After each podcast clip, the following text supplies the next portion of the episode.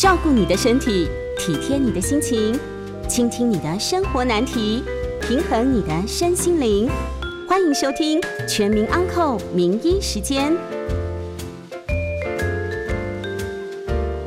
这里是九八新闻台，欢迎收听每周一到周五晚上八点播出的《全民昂扣》节目。我是振兴医院营养治疗科陈一斌营养师。我们在半点过后接听大家的 call in，有相关问题欢迎打电话进来。预告 call in 的专线是零二八三六九三三九八。今天要讨论的主题是德叔护心饮食法，天冷不会心惊惊。好，那最近天气冷嘛，对不对？那冷气团报道，那常常会看到一些新闻，就是说。呃，会有一些猝死的状况出现，那就是因为天气冷的时候，我们血管容易收缩，血压上升，就容易引发一些急性的心血管疾病。所以说，高血压是心脏血管疾病最重要的危险因子。那今天我们要讲的饮食，就是主要控制高血压。好，那高血压对我们的健康会有什么样的影响呢？高血压在各个器官。都会影响到。那假如是在脑脑部的话，因为脑部的血流，哦，血压如果时高时低，会容易导致脑血管的栓塞，那容易脑出血或者是脑缺血的状况。那如果今天你的血管是在眼睛的话，像眼睛的视网膜，因为有很多血管嘛，那如果在血管的部分造成一些病变的话，那血压升高就很容易导致视网膜。的受损就会产生病变，那严重的话，有一些人就会造成局部的视力受损或视力丧失。对，那再来心脏的部分，因为心脏上面也会有血管，那血管送进来的话，如果今天我的血管它的阻力变大，那我们血流就容易造成血压会变强，那我们心脏要送出血流就会很困难，那心脏一直反复的用力。加压的状况，最后容易造成心脏衰竭，那心肌梗塞等疾病发生。那今天在肾脏的时候呢，肾脏会不会影响到？因为肾脏它会有一个血流要送进肾脏去过滤嘛，过滤我们的毒素，然后再排出去。如果今天我们的肾脏的血管它产生一些病变，那血压不稳的情况也会造成肾血管的硬化，最后导致肾病变的产生，肾脏功能也很容易受损。所以高血压对我们的健康影响是非常大的，所以我们今天要好好来控制一下我们的血压。那我们说高血压它是一一个疾病，那它真的会造成那么严重的死亡吗？哦，我们首先有一个数据哈，就是我们呃国人的十大死因啊，国人十大死因里面有就有四个疾病是跟高血压有关哦。好，我们第一名的十大死因，比方说就是肿瘤啦。就是癌症，那我们第二名的十大死因呢，就是我们的心脏病，哦，心脏病。那第四名是脑血管的疾病，对，第四名，然后还有第七名的高血压性疾病，哦，和第九名的肾病症候群，还有肾病变。光是国人的十大死因里面，就有四个四个死因是跟高血压有关，所以高血压的控制是非常重要的。好，那。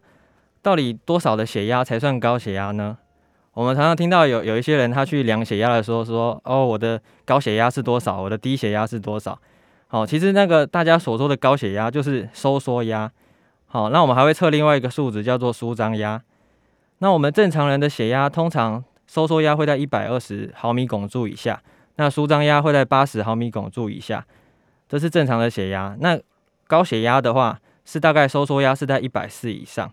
一百四以上，那舒张压是在九十以上，那正常血压和高血压中间是一个边缘值啦。那这个边缘值就代表说你可能已经有高血压的情形发生了，这个情况我们要赶快去做治疗，或者是饮食上的控制。好，那我们要怎么控制血压呢？控制血压，呃，饮食我等一下会说，我先简简单讲一下生活形态要如何改善。好，首先第一个，我睡眠一定要充足啊。哦，因为有时候睡眠不足的时候，你早上起床心情不好，那也会造成血压会容易变高。哦，那再来是体重变重的时候，一些肥胖的人，他的血压其实也会比较容易会比较容易高。哦，所以说，假如你是体重重的人，那你可能要保持适当的体重，就是可能要做减重。然后我们持续的运动的话，增加血管的弹性，那也会对降血压是有帮助。再来，有些人可能那个上班压力大，或者是心情不好，那影响到一些血压，那也会容易造成血压的升高。所以我们压力舒缓，做事情要平心静气，哦，要容易放松。那这样子的话，血压也会比较好。好，还有另外两个就是饮酒和抽烟，好，这两个也是会影响到你的血压。所以说生活形态的话，睡眠要充足，我们要减重，然后要运动，然后保持心情的放松，然后戒烟和戒酒，然后最重要的是我们定期要量我们的血压，才会知道我们血压的状况。好，那再来就是我们要讲一下饮食上面要做怎么要怎么控制呢？哦，那在了解高血压的饮食之前，我们要先评估一下我们的饮食到底是不是可能会造成高血压的风险。那我们一到台湾的那高血压防治的手册里面，它有列了十点。那这个十点，如果你你做到的比的那个项目越多的话，那你就会比较容易高血压的风险就会比较低。好，那第一点就是说我平常每天我是不是每一餐都只吃到七八分饱就好？哦，就是不要吃到全饱。那如果是的话，那你这个就是算一点。好，那第二个，如果我经常是不是吃五谷饭、糙米饭、杂粮面包等，呃，未精制的食物？那第三个，我是不是常常吃豆腐等黄豆制品？那第四个，我用餐的时候是不是很少加调味料？然后第五个，我很少吃加工的食品，例如火腿啊、贡丸、罐头等等，你是不是这样子做？那第六个，我是不是很少吃油油炸的食物？然后第七个，我经常。是不是每天都会吃到四碟蔬菜，也就是两碗的蔬菜以上？然后第八个，我是不是很少吃泡面？好，第九个，我是不是很少吃零食和蛋糕等甜点？然后第十个，我是不是经常每天都吃到四份以上的水果，也就是说四颗那个水果以上？如果这十点里面你有十个你都有做到的话，那代表你饮食已经相当健康了啦。好，那就继续保持就好。那如果你是六到九个。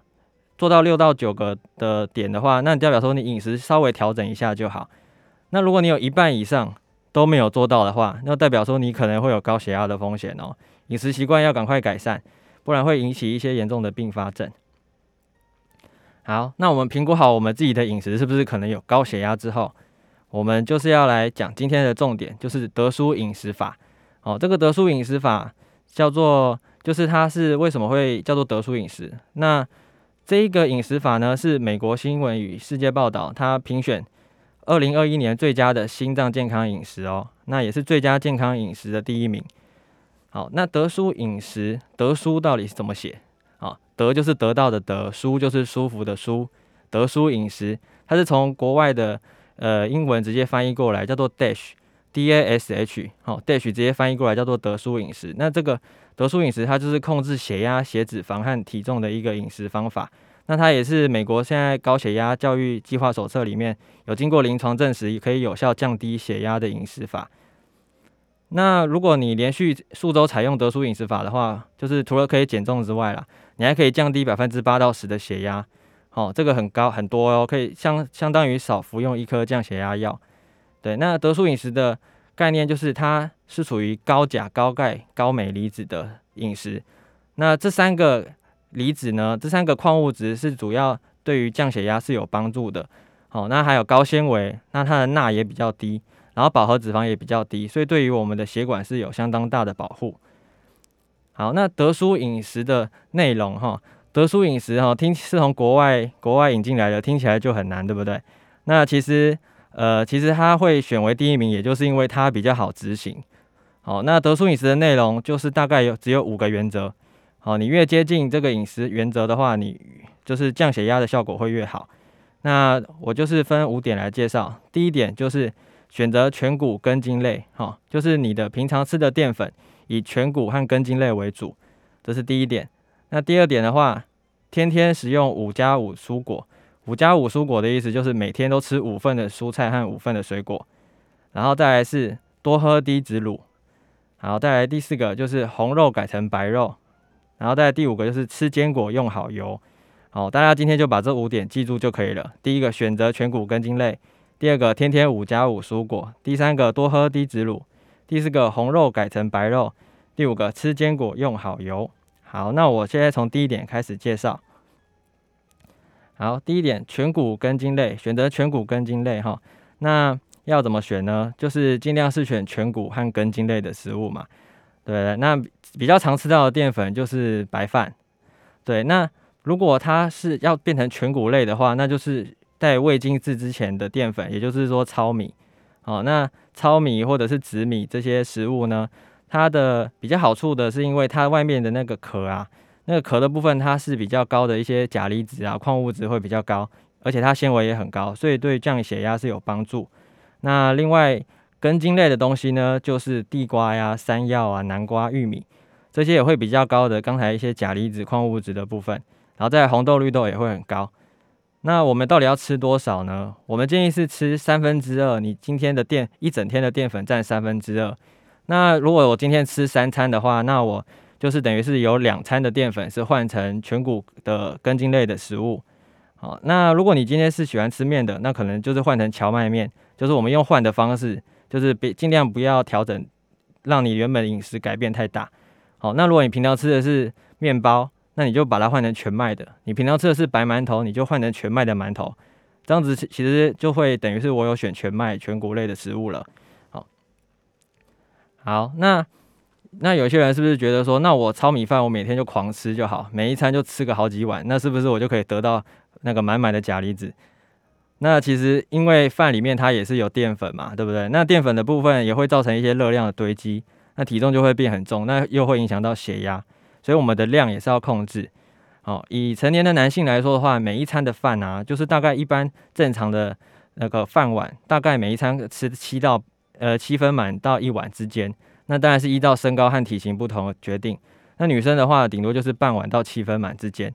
好，那真的要确定的，想要确定的量的话，可能你还是要去那个咨询营养师的意见，再帮你做评估。好，那我们全谷根茎类讲完了，我们再讲蔬菜类。好，蔬菜类我们刚才说天天五加五蔬果嘛，所以蔬菜我们要吃几份？吃五份。那蔬菜的好处呢？它除了热量低之外，它的钾离子也高。那钾离子高的话，又可以帮助降血压。好，那我们蔬菜类的食物是哪些呢？好，那我是不是说就吃地瓜叶啊，吃高丽菜、空心菜，就是这些菜我就一直吃，吃五份。好，那呃，你这样吃可能就会容易腻啊，所以就比较难吃到说五份的那个，就是每天每一餐都吃空心菜。那除了叶菜类之外呢，那个笋类啊、菇类啊，或者是瓜类，这些也都算是蔬菜类的食物。哦，所以说你要做搭配的话，也会比较好选择啦。对，那那个蔬菜五份的话，大概是多少？好，我们要了解说一份的蔬菜大概是多少。我们正常的饭碗呢，哦，那个蔬菜没有煮之前，大概一百克叫做一份，也就是说放进碗里面大概是一碗，就叫做一份。那煮熟之后，因为蔬菜会收缩嘛，收缩成半碗，这个半碗就叫做一份。所以说我一天要吃五份的蔬菜嘛。对不对？那我们分成三餐，一餐就是大概两份左右，也就是一餐大概一碗蔬菜。好，那你有吃到一碗蔬菜的话，你那一餐就有吃到两份哦。对，那蔬菜就尽量选不同不同种类的蔬菜啦，不然很容易腻啊，对不对？那假如可我晚我午餐可能就吃个半碗空心菜加半碗的，呃，你可能用那个香菇去煮汤啊，那或者是你用芹菜去炒一些肉片，炒一些豆干，对不对？那你也可以得到一些蔬菜类，所以就不用那么单调，就那一餐就只有蔬菜。好，那呃，再来水果类呢？我们再来就是吃五份的水果。好，那水果的话，因为它的钾离子也高啦，那它的一些矿物质也高，所以说水果的话，我们大概一份大概是一颗拳头大小。好，你的拳头一颗，也就是说你把拳头放进碗里，大概是七分满、七八分满左右，也是叫做一份的拳头，一份的水果，我们一天可以吃到五份。不过，因为它里面有糖啦，所以如果你有糖尿病或肾脏病，也需要咨询营养师。好，那我们就先讲到这边。好，我们先休息一下。好，广告后继续回到全民昂扣节目。欢迎回到九八新闻台全民昂扣节目，我是振兴医院营养治疗科陈义斌营养师。好，我们刚才有提到那个德叔饮食的五个原则嘛？好，那我们前面两个已经讲了，就是第一个是选择全谷根茎类的食物，第二个就是天天五加五蔬果哦，那蔬菜五份，水果五份。对，那水果的部分我刚才有说嘛，就是我们一份大概是一颗拳头大小，哈，你的拳头一颗哦。那如果拳头放进碗里的话，为什么要放进碗里？因为有一些水果，像是呃葡萄啊，或是小番茄啊，或是有些切块的水果，哦，我们想吃一些综合的水果，用拳头很难看，我们可以把拳头放进碗里，大概八分满，当做一个拳头的分量。那我们一天就是五份，也就是五颗拳头的水果。对，那那我们刚才有提到说，因为台湾人他有一些有一些人他会有一些慢性病，像是糖尿病啊、肾脏病等等的。因为水果里面除了我刚才讲的一些矿物质和纤维之外，它有一个比较诶需要注意的地方，就是它的一些糖类会比较高一点。所以说，如果你今天你有糖尿病，需要控制血糖的话，那我们可能就不能吃到五颗拳头的水果了。啊，我们可能就是大概建议说，大概我们控制在两颗拳头就好。对，如果你不知道你的血糖到底如何，你又怕血糖高的话，我们建议可能就两颗拳头就好，两颗拳头的水果。那如果你有肾脏病的话，因为肾脏病这个疾病呢，我们要带排出一些钾离子会比较困难，所以说你水果如果吃到五颗拳头，哦，那也可能会太多。对，那这个时候呢，我们要怎么办？好，我们建议还是要去咨询营养师的建议，哦，看一下，帮你算一下你到底大概需要多少的分量。好，那。五加五蔬果讲完了，我们再下一个原则就是讲红肉改成白肉。好，那红肉跟白肉这些东西，这些食物呢，就叫做蛋白质的食物。那除了肉之外，呃，豆、鱼、蛋跟肉也都是同一种类的食物。那豆的话呢，就是呃黄豆的制品，像豆腐啊、豆干、豆浆。好，那红豆、绿豆是属于淀粉的东西哦。好，那个不属于豆、鱼、蛋、肉的食物。那呃，要怎么选择呢？哦，红肉就是我们看起来比较深色的肉啊，哦，就是看起来深色，就是猪肉啊、牛肉啊、羊肉啊这些肉，哦，叫做红肉。那红肉的话呢，虽然说铁质比较高，可是它的胆固醇，也就是饱和脂肪会比较高哦。那因为我们这个饮食是要控制饱和脂肪，因为饱和脂肪影响到胆固醇，所以说我们尽量把红肉换成呃胆固醇比较低的白肉，哦，就是看起来白色的肉，像是。鱼肉啊，或是鸡肉啊，哦，那鱼肉的话有另外一个好处是它有一些欧米伽三的脂肪酸，哦，可以帮助降一些三酸甘油脂，所以我们可能的话就是选一些秋刀鱼、青鱼或是鲑鱼等等的鱼类。那黄豆制品它的胆固醇也很低，所以我通常也会把它当做白肉来看。所以说你要吃蛋白质的食物，尽量是选鱼啊、鸡啊、黄豆制品。那你说可不可以吃猪肉？呃，猪肉、牛肉、羊肉当然还是可以吃，只是尽量我们还是跟白肉去替换，好，就不要每一餐都吃红肉，你胆固醇就会摄取的比较少。好，那猪肉的话呢，我们尽量就是选瘦肉啊，好，就上面有些脂肪的部分，我们那些就尽量是少选一点。好，那除了红肉之外，还有内脏类的食物，内脏类的话，其实它的胆固醇也是比较高，好，那也饱和脂肪也比较高，所以尽量胆内脏类的食物也可以少吃一点。好，那。我们一天一餐大概到要吃到多少的蛋白质的食物呢？哦，大家可以看一下自己的手指头哈，就是大概一根手指头出来，然后三根手指头从食指到无名指这三根手指头的指根到指尖，这样子一片就是等于是一份的蛋白质。那我们一餐呢，大概建议就是大概两份左右的蛋白质就好，好就等于是呃等于是两两的肉了。就是大概一根三根手指头是大概一两的肉，一餐大概是两两，就是等于说就不会吃太多，然后这个量也是刚好，因为这个不吃也不行，因为它跟蛋白质的食物跟我们的肌肉组成是有关系，你如果吃不够的话，你的营养也会不好，对，所以一餐大概两份左右就差不多了。好，那红肉改成白肉讲完之后，我们再讲多喝低脂乳，哦，低脂乳啊。它我们那个牛乳我们都知道嘛，里面有钙质嘛，哦，因为钙质摄取比较少的话，其实跟高血压会比较容易发生是有关的哦。所以说尽量我们牛乳是尽量要喝，那选低脂的话，那个饱和脂肪也会比较低。好，那就是选低脂为主啦。那我们一天大概要喝多少的奶类呢？大概是两杯左右，一杯大概是两百五十 CC，好，两杯就是五百 CC。对，那有一些人呢，他是会说。哦，喝牛奶会拉肚子嘛，对不对？那我可是我要补充钙质啊，那我是不是去喝豆浆就好？哦，那很多人都觉得说豆浆是台湾人的牛奶嘛，对不对？哦，但呃，它有蛋白质是没错，但是它的钙质其实不高哦。哦，黄豆它磨出来之后，它做成豆浆，基本上钙质其实不高。它是黄豆是做成固体的时候，钙质会比较高，也就是说变成豆腐豆干的时候，你的得到的钙质会比较高哦。所以你变成磨成豆浆反而是没有很高的。所以你要补充到钙质，你要去吃豆腐豆干，而不是去喝豆浆。好，可是如果你要补充蛋白质的话，那豆浆就有了。好，那如果你不喝豆浆的话，你也可以去喝优酪乳啦。好，有些人喝优酪乳，他也不会拉肚子。那优酪乳里面也有钙质，它也是奶制品。好，那如果是起司片，它也可以获得到钙质。起司片也是乳制品，那我们喝起吃起司片其实也是可以。好，所以说牛乳的低乳的部分，一天建议就是两杯左右。好，好，那最后一个用坚果，吃坚果用好油。对，那坚果的部分，就是因为坚果它有一些可能维生素 E 啊，它的一些钾离子啊、钙离子，它呃矿物质都会蛮高的。那所以说它其实少量吃可以保护我们的心脏。那我们大概的建议的量是大概每天一汤匙就可以了。哦，你的塑胶汤匙一汤匙哦，好，不是那种装汤的一个大汤匙。那个，因为坚果类它跟油脂类是同一种类的东西，如果你吃太多的话，等于是你的油脂也会不小心摄取到太高，所以建议一天一汤匙可以保护我们的心脏。按你超过一汤匙以上，就会有一点太高。好，那呃，我们有一些小技巧啦，就是可以让我们比较容易摄取到一些坚果类的东西，像你平常你吃饭可能撒一些。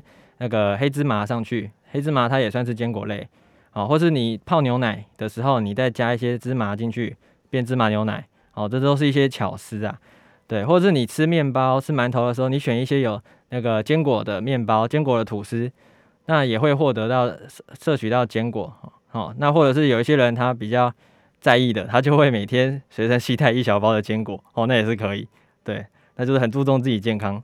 好，那我们坚果的重点就是要选不要有调味的哦，因为好不容易我都吃坚果了，结果你又加一些盐、加一些糖上去，那我们摄取的钠离子又太高，又影响到血压哦，要选没有调味的哦。好，那用好油的部分，因为油啊，它的大家常听过动物油、植物油嘛，对不对？动物油的话就类似猪油、牛油、鸡油这些动物的油，它就是饱和脂肪会比较高，所以会比较让你的坏胆固醇会增加。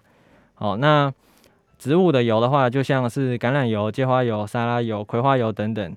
好，那它的不饱和脂肪比例会比较高。不饱不饱和脂肪比例高的话呢，我们吃到身体里，它可以去让你的饱和脂肪会比较容易去对抗，那就会对身体会比较好一点。那有一些植物油啊，大家有没有听过？像椰子油啊、棕榈油，哦，这些是植物油嘛，对不对？那我们是不是吃这个也可以？哦。其实不建议哦，因为棕榈油、椰子油它也是属于算饱和脂肪比例比较高的油。好，那呃这些油常常出现在哪里嘞？就是像是我们常常吃的一些洋芋片啊、饼干呐，或是你可以吃一些那个糕点、饼干类的食物，你们可以去看一下它的一些成分，上面会有一些成分，那是不是有用到棕榈油？其实因为棕榈油、椰子油这些比较耐高温啊，所以说常常会拿去做这些糕饼、点心类的东西，所以吃的时候也要注意。或者是泡面，好，我们泡面如果拿去泡面是硬硬的嘛，它其实也拿去炸过，油油炸过的话，它用那个油也可能会是棕榈油，好，所以吃的地方还有一些油的地方，你可能要看一下成分，要注意，尽量去避开，好，避开这些对我们的血管会比较好。好，那我们吃坚果用好油，那我们油的话可以用炒的嘛，像是芥花油、葵花油、橄榄油，或者用有一些油用拌的，像橄榄油、苦茶油、麻油等等的。好，那我们平常烹在德叔饮食上，我们烹调尽量是用少油的方式，因为我们油要用多用多少，一天建议可能就是三三小匙就好，一匙大概只有五五 CC 左右，但其实这个非常少了，所以尽量我们可能因为今天吃三菜一汤，可能就一道菜有用油，另外两道菜可能就用一些比较少油的烹调方式，像是蒸的啊、蒸的、煮的、卤跟拌，然后烤。的方式就不要不太需要用到油的方式去烹调，这样你的用油量也可以减少一点。好，举例来说，像是一些什么姜丝蒸鱼啊，或者一些卤豆干啊，或者凉拌豆腐等等的方式，哦，去发挥你的巧思，让你的用油量稍微减少一点。好，所以吃坚果用好油大概是这样。好，那呃，我们这个五个原则啊，我稍微再复习一下哈。首先第一个就是我们选择全谷根茎类的食物，全谷就是像是一些糙米呀，哦，或是红豆、绿豆，或是一些根茎类的东西，就像地瓜、马铃薯、芋头、山药这些。那天天五加五蔬果，哦，五份蔬菜，五份水果，一份蔬菜大概就是半碗。半碗的蔬菜，所以五份的话呢，大概就是两碗半左右。好，那五份水果就是大概五颗拳头的水果。那如果你有你怕血糖高的话，一天就控制吃到两颗拳头以内就好，大概两颗拳头就好。好，但是多喝低脂乳，就是一天大概两杯。啊，如果想补充钙质的话，就可能吃一些豆腐、豆干，然后或者是喝优酪乳。那如果红肉的话呢，尽量换成白肉。好，那一餐就是大概。两份的蛋白质的食物，像是就是大概三根手指头的大小，一餐大概两份。那吃坚果用好油，坚果就是一天就是一一小把，就是一个塑胶汤匙的量。好，那不要调味。好，那第二个就是用好油，就是选择植物油，好去降低你的饱和脂肪的摄取。好，所以说我们就我们今天就得出饮食法，我们就把这五个原则记下来。那你平常饮食烹调选择上面，你尽量越接近这个五个原则，那的你降血压的。那个帮助就会越大，哦，那也对于现在天气冷啊，那大家以后要预防血压也会有帮助啦。对，好，那我们今目前就先到这边，好，那我们就先休息一下，好，那广告过后要接听大家的 call in，那欢迎询问这个德叔饮食等等相关的问题，那我将为大家解答，call in 专线是零二八三六九三三九八。零二八三六九三三九八，欢迎回到九八新闻台全民昂扣节目，我是振兴医院营养治疗科陈义斌营养师。接下来我们开始接听听众朋友的扣印电话，我们的扣印号码是零二八三六九三三九八零二八三六九三三九八。好，那我们目前现在线上有一个扣印的。好，林先生哈，那欢迎林先生。哎，营养师您好哈。哎，林先生你好。啊，我有两个问题想请教您哈。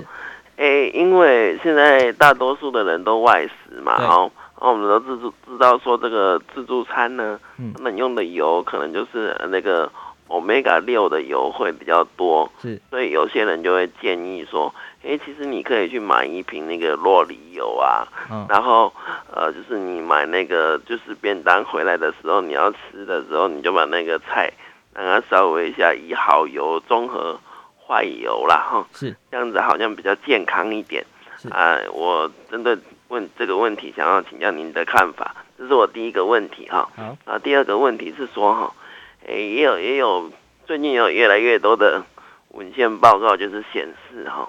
这个猪油啊，其实没有我们过去想象的那么可怕。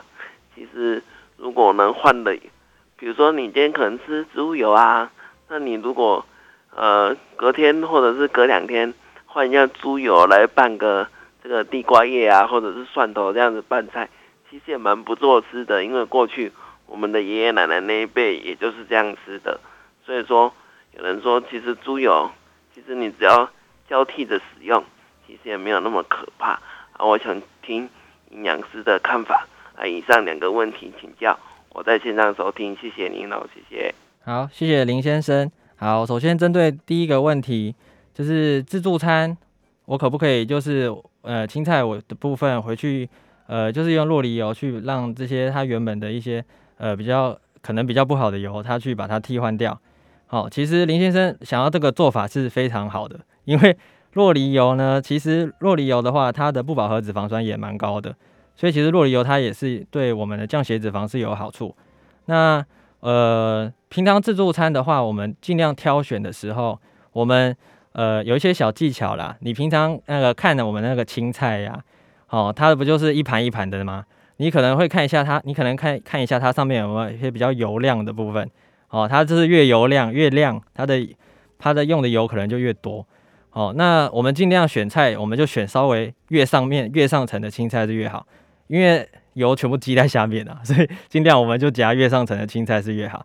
那回去的话呢，你如果想加洛梨油也可以，但是的话，我会建议说，你可能呃，你回去最好还是用呃，可能装一碗清汤回去，把那个把那个菜先稍微呃稍微洗一下，好，你再加入里油上去，因因为不然你原本的肉里油再加上那个自助餐的油进去一洗，你可能不小心两个都吃下去了，那油量可能就又会太高。好，所以针对第一题的话，我的建议是这样。好，那第二个问题有提到说猪油它到底好不好嘛？那可不可以就是我嗯可能几天有吃猪油，几天没有吃猪油？好，其实诶我在临床上也遇过蛮多他吃猪油，呃就是呃比比较比较老一辈的人，他们用猪油去炒菜，可是他们的胆固醇是其实还好。对，其实呃我觉得我觉得可能跟古古代他们生呃以前他们的生活方式跟现在生活方式比较不太一样了。哦，以前的生活方式就是比较类似劳动，他们的活动量比较大一点。对我觉得这个可能也有一些关系。那依照现代人的饮食做法和他们的生活习惯，我建议还是尽量，如果他已经是胆固醇比较高了，他有一些可能他又体重也有也比较重，或者是他也有可能测出来血压发现有一点偏高，那我们建议猪油还是都不要用是会比较好。那如果你平常你活动力大，那你自己有在测血压，你体重也还好，你又有运动。好，那你可能猪油偶尔去替换一下，就是有一种增加一些风味，那其实是没有关系。对，那一还是依照每个人的状况不同，我们在做调整。好，好，那针对这个两个问题，那我得出的回答是这样。好，那我们谢谢林先生刚才的提问。好，那我们现在又有第二位呃听众扣印进来了，那就是第二位李先生，你好。哎，你好。哎，李先生你好。好，你好。呃，营养师你好。是是是。我想。一样，我有两个问题。好，第一个是您刚才一开始有提到说有十点那个饮食习惯啊，那个可不可以再讲一次？啊，是。那第二点是有关于，假如家里人有人在吃素的话，有没有什么要建议的部分？好，这样子。你说吃素有没有建议的部分？是不是？是是。好好好，OK OK。好，好，那我们刚才第一题的话呢，就是刚才林先生想知道，我前面有一个。那个饮食的十点的自我评估，那个他想再知道一下，哦，好，那我那我跟你们说哈，好，那我我们这十点呢，就是你越就是你有做到越多的话，代表说你的饮食习惯越好。那我们第一点，好，我再讲一遍哦，第一点呢，第一点，我经常每餐只吃七到八分饱，好，我是不是经常每餐只吃到七到八分饱？好，第二点。我是不是经常吃五谷饭、糙米饭、杂粮面包等天然的食物？好，我是不是经常吃五谷饭、糙米饭、杂粮面包等天然的食物？好，第三点，我经常吃豆腐类之类的黄豆制品，或者是豆类料理。我是不是经常吃豆腐之类的黄豆制品？好，好，第四点，我是不是用餐的时候很少加调味料？好，我用餐的时候是不是很少加调味料？还有第五点，我是不是很少吃加工的食品，像是火腿啊、贡丸、罐头等等啊？我是不是很少吃加工的食品？好，第六个，我是不是很少吃油炸的食物？我是不是很少吃油炸的食物？好，第七点，我是不是经常每天都会吃到四碟以上的蔬菜？好，四碟蔬菜就是大概两碗蔬菜。我是不是每天都有吃到两碗蔬菜？好，第八点，我是不是很少吃泡面？好，我有没有很少吃泡面？第九点，我是不是很少吃零食啊、蛋糕等甜点？啊，我有没有很少吃零食、蛋糕等甜点？好，第十点，我是不是每天都可以吃到四份的水果？哦，四份就是四个拳头嘛，有没有吃到四颗以上的水果？好，那这十点里面，如果你全部都是全部都有做到的话，你饮食习惯非常健康，我们就继续保持。那如果你是六到九个有做到的话，六到九个哦，六到九个有做到，代表你饮食习惯稍微调整一下就好。那你的血压就会更好。那如果你有一半以上都没有做到的话，代表你饮食的习惯要改善哦，不然容易引发一些严重的并发症。好，那针对刚才李先生第一题的问题，那个答案是这样。好，那第二个，刚才他有问说，对于吃素的人有没有一些建议？好，吃素的话，基本上你要做德素饮食，呃，大部分都是可以做到的啦。像是第一个，我们选择全谷根茎类嘛，对不对？那呃，吃素的人。因为他没有吃肉，他有一些氨基酸其实会得不到，那这些或者是一些铁质会比较容易缺乏，所以他选全谷根茎类会更好。会更好，因为糙米呀、五那个紫米饭啊，或者是五谷类的食物，它的一些氨基酸跟一些铁质等等的会比较高，好，所以说你这样吃反而对它是好的。好，那五加五蔬果就他们一定都做得到嘛，对不对？因为这个这个也是吃素是可以吃的。那乳制品的话，刚刚有讲到，因为乳制品他们如果吃全素的话就不建议嘛，啊，他们就没办法吃。可是要补充到钙质，就像我刚才讲的，你可能就会去吃豆腐啊、豆干呐，哦，那豆浆那个补不太到铁质和那个都会比较少，所以说尽量是豆腐、豆干，或者是你可以用一些那个那个黑芝麻，哦，黑芝麻它的那个那个钙质也很高，或者是绿色的深绿色的蔬菜也会很高，哦，好，那再来就是那个红肉换白肉嘛，哦，那这个就是白肉的部分就是豆制品。豆制品本来那个胆固醇就低了，好，所以说它要吃也是照这样吃，绝对是没有问题的，也可以补充到蛋白质。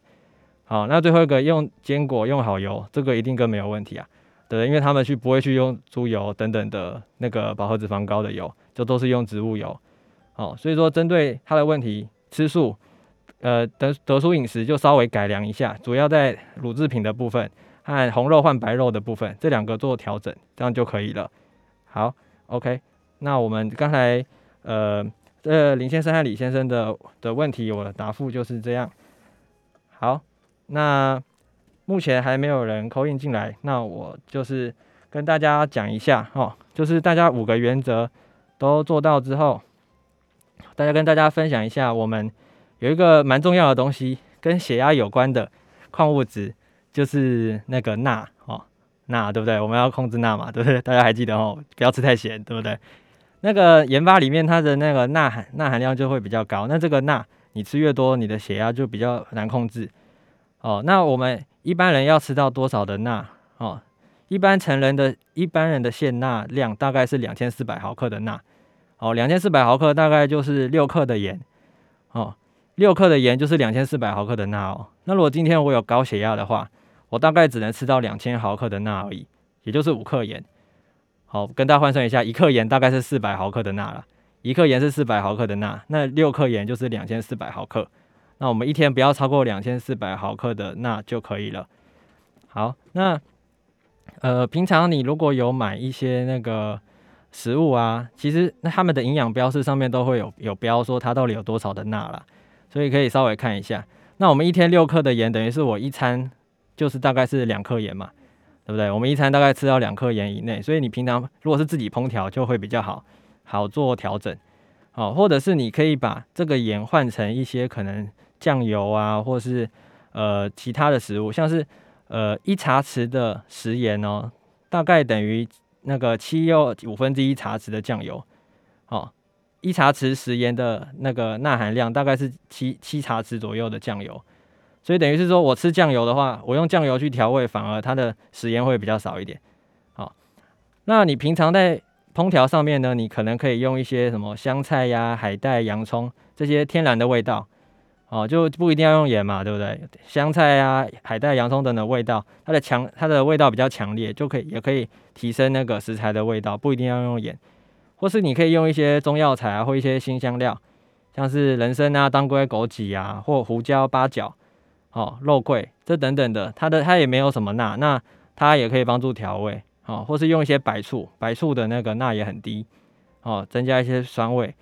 那如果有一些像是海鲜类的啊，它的一些鲜味啊，它本身就有一些鲜味了，所以也不太需要那么一定都要用钠去那个去调整你的风味，哦，因为其实台湾人呢，两千四百毫克，其实台湾人其实那个饮食的调查上面蛮容易超过的啦。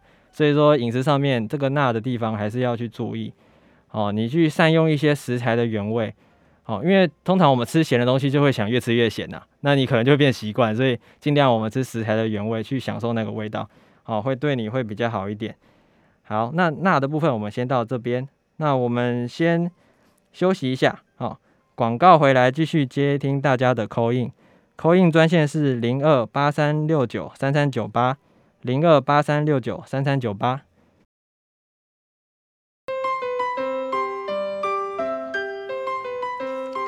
好，欢迎回到九八新闻台全民昂扣节目，我是振兴医院营养治疗科陈义斌营养师，接下来继续接听听众的扣印电话，扣印号码是零二八三六九三三九八零二八三六九三三九八。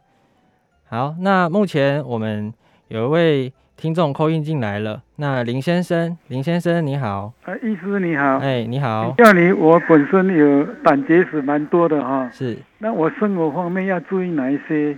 那胆结石要怎么平常 要要怎么去处理？是，谢谢。好，刚刚林先生问胆结石饮食上面要做什么样的处理？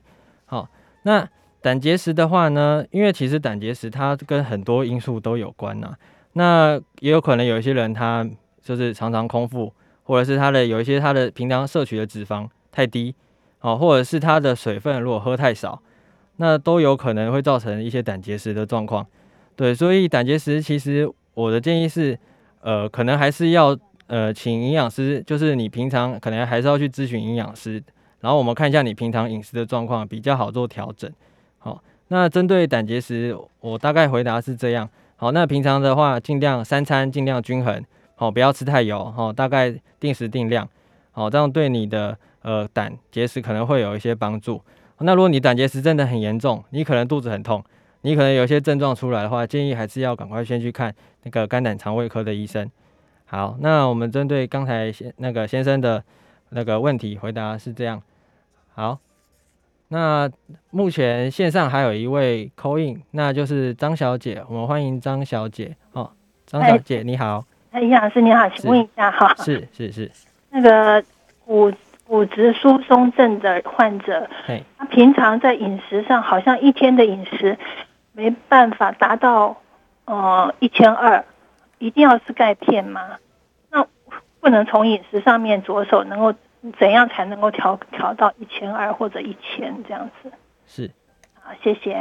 好，好，刚才张小姐是问说骨质疏松症的话。呃，一定要靠钙片让你的你的钙摄取达到一千二吗？好，一千两百毫克吗？好，呃，通常钙的部分呢，刚才我们我在讲乳制品的时候有稍微提到，好，如果你要补充到钙的话，因为台湾人其实钙质真的是就是很缺乏啦，就是应该不只是那个张小姐哦，平常我们吃东西不一定也不一定吃得到一千二哦。那钙离子的话，主要还是要从我们刚才讲的那个你的那个乳制品去摄取。如果你一天有喝到一杯至两杯的的那个那个牛奶的话，其实你钙离子就几乎是可以达到，我们就几乎是接近我们要快到一千二的量。那你平常的话，我刚才讲一些钙离子的部分，除了豆腐豆干，对不对？那我们可能每一餐我们还是要使用一些那个坚果类的食物，哦，坚果类里面有一些钙离子，或是你加一些黑芝麻，哦，黑芝麻的部分，你黑芝麻加牛奶，哦，如果你一天你只有喝一次牛奶的话。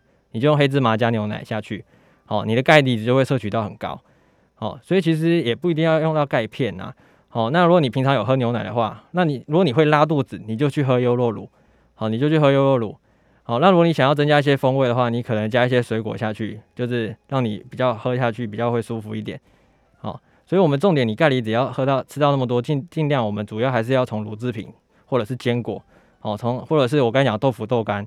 这些是比较高的，那不然你也可以吃一些小鱼干，好，小鱼干花生，对不对？花生它也是坚果类，然后再炒小鱼干，好，小鱼干它本身钙质也很高，好，也是可以摄取到一些钙离子，好，那饮食上面的话，尽量就是三餐呐，好，你绿色蔬菜多吃的话，钙离子也会很高，好，所以尽量我们搭配上就选一些那个高钙离子的食物，那对你的钙离子是最有帮助，好，好，那针对骨质疏松的问题，我刚才回答是这样。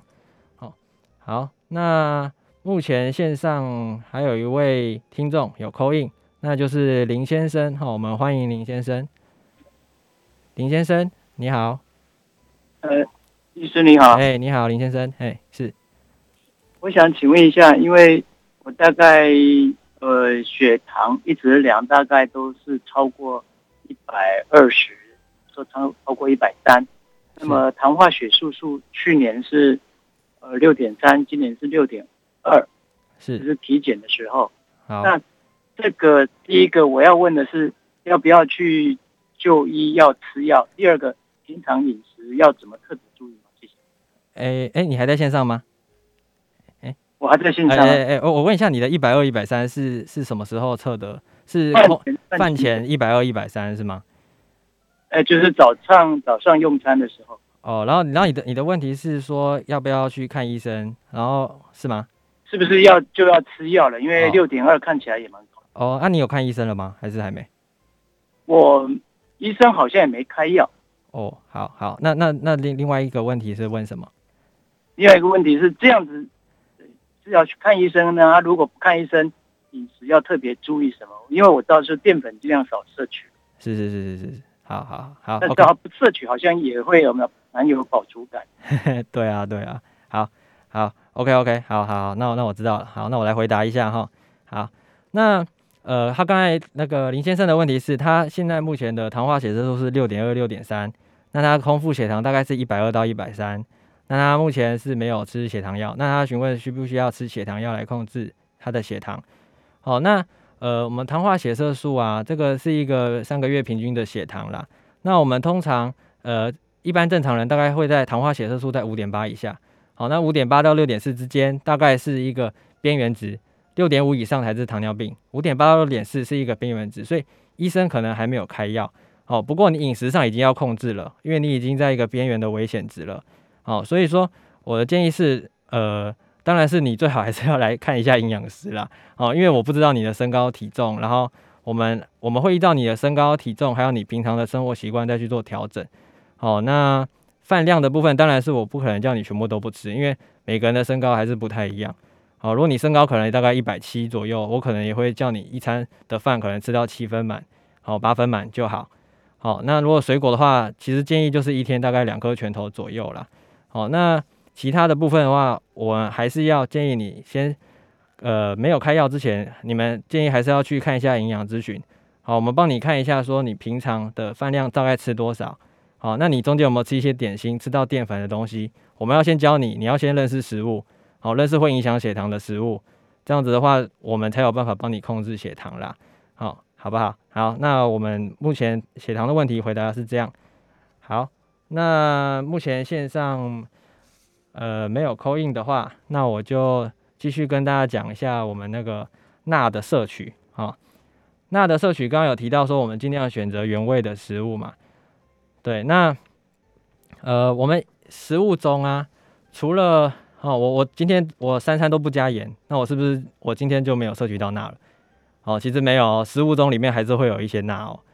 哦，所以我们隐藏在食物中的一些钠，像是乳制品的话，哦，如果吃起司啊，起司我想要补一些钙，可是起司它有个比它有一个比较要注意的地方，就是它的一些再制的起司或是一些烟熏烟熏的起司，可能它的钠离子会比较高一点，好，那或是一些我们全谷根茎类的东西，它有一些东西像是呃饼干啊、奶酥里面，它也会用一些盐去增加它的那个呃增加它的那个制作的过程，好，所以说它会隐藏在这个食物里面。那蔬菜的话，其实就是腌制类的啦，好，腌制类的东西，然后罐头的的酱菜类的等等，好，那水果的话，有些加工果汁。好，大家有没有喝过一些什么番茄汁的那种铁罐的番茄汁？它其实里面它的钠其实也蛮高的哦。大家可以看一下它后面的一些营养标示，好，或者是一些蜜饯，因为这也是腌制的啦。然后再来是一些可能点心类的洋芋片啊、爆米花啊、运动饮料等等，它的钠也会比较高。所以总归一句就是建议他大家吃这些东西之前，还是要看一下营养标示，看它的钠含量，养成看营养标示的习惯哈。对，那。血压的控制啊，是真的很重要啦。对，那因为刚有提到说它可能会造成一些四种有一些疾病的出现，好，所以我们要好好的控制血压，不要让血压控制你哈。那今天我们的德叔饮食护心法就讲到这边，今天节目就进行到这里。我是正兴医院营养治疗科陈一斌营养师，谢谢，非常谢谢大家今天的收听，再见。